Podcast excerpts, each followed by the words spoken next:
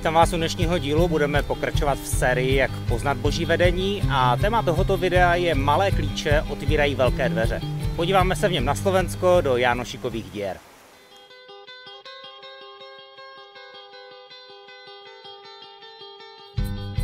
Téma tohoto videa je Malé klíče otvírají velké dveře. Boží odpovědi přijímáme v různých dobách a různým způsobem. Srdci nám může problesknout dojem a na chvíli zasvítí na obrazovce naší mysli. Nadpřirozené poznání o druhých lidech působí jako klíč k jejich srdci.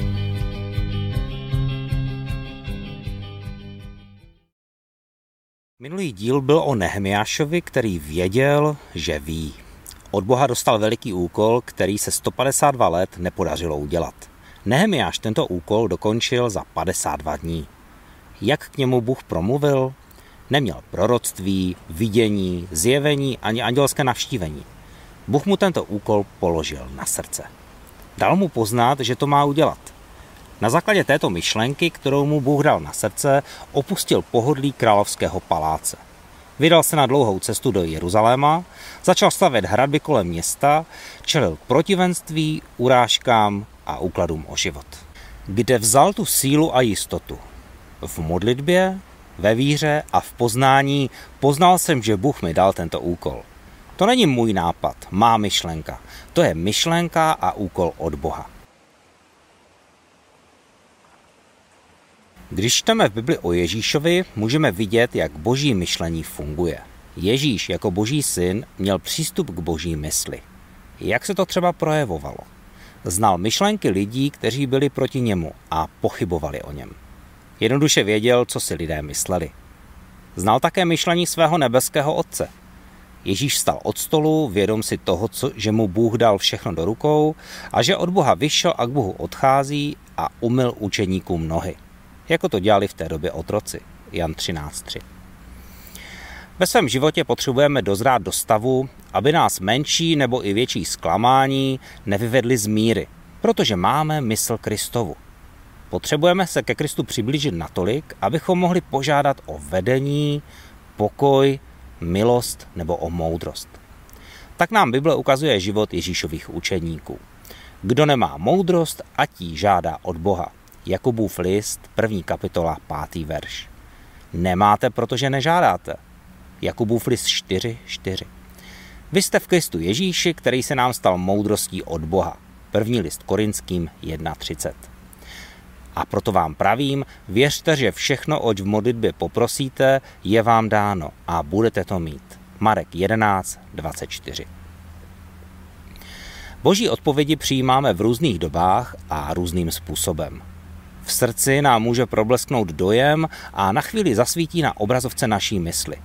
Nebo si všimneme nějakého verše v Bibli, který nás nezvykle silně osloví a na jeho základě začneme jednat. Například verše o uzdravení a modlitby za nemocné. Modlíme se, pane, chceš, abych studoval tohle téma a věnoval se mu? A hledáme, jak nám Bůh odpoví. Jeho ano a schválení může přijít různými způsoby a mohou to být opět myšlenky, které to vedení potvrzují. Jaké místo má poznání ve službě duchovními dary? Jakou roli hrají v duchovních darech myšlenky a dojmy, které nám položí na srdce Bůh? Devět duchovních darů, které nám Bůh ukazuje v prvním listu korinským 12. kapitole jsou rozeznávání duchů, slovo moudrosti, slovo poznání, víra, dary uzdravování, druhy jazyků, výklad jazyků, proroctví a dar mocných činů. Naše poznání, kterému se někdy říká šestý smysl, může podepřít kterýkoliv z těchto darů. Nejvíce však dar slova poznání. Duchovní dar slova poznání řeší otázky jiných lidí. Otázky, o kterých jsme nic netušili. Slovo poznání se nebude týkat nás. My své otázky známe a tušíme i řadu odpovědí. Tato slova poznání mohou být překvapivě konkrétní. Mohou obsahovat jména, data, místa a další přesvědčivé podrobnosti, které zná jedině Bůh. Přicházejí skrze vidění, slyšení, jiné smysly a skrze naše myšlenky, skrze naše poznání. Dva výrazné příklady v Bibli jsou Natanael a samarská žena u studny.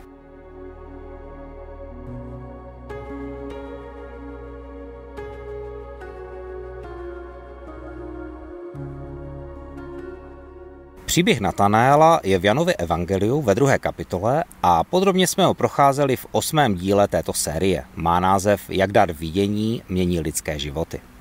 Když se Ježíš poprvé setkal s Natanaelem, řekl mu dvě věci, které ho ohromily. Hle, to je opravdový Izraelita, ve kterém není lsti. Dá se to přeložit jako hle, to je člověk hluboké a pravé víry. Chce být poctivý a v ničem nechce podvádět. Tohle byla velká touha Natanaelova srdce. A málo kdo to o něm věděl.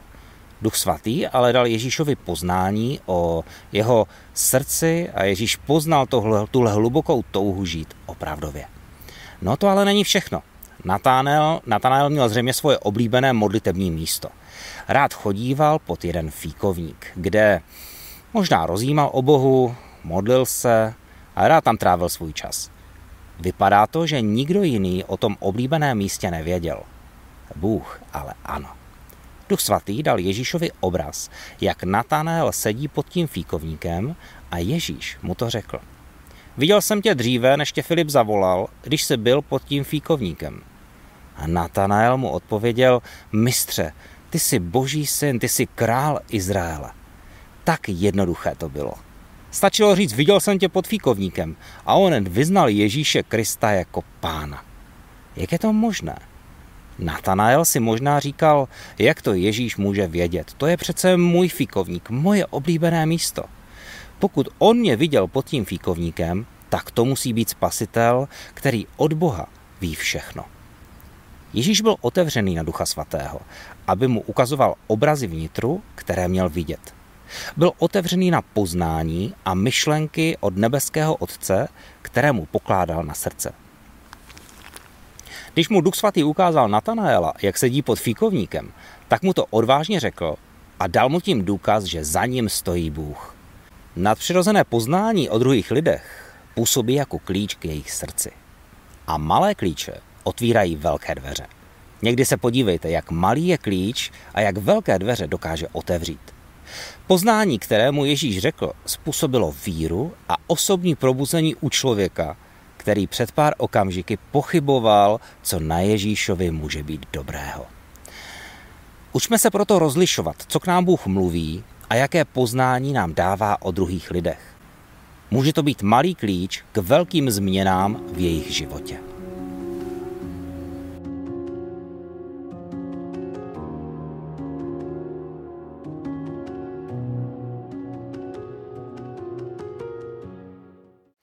Tak dneska je to všechno. Doufám, že vás vyučování pozbudilo k otevřenosti na Boha a zkoumání svých myšlenek, jestli nejsou od něj.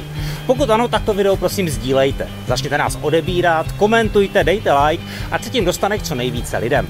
Všechny díly najdete na YouTube kanále, Facebooku, Instagramu Církev pro region.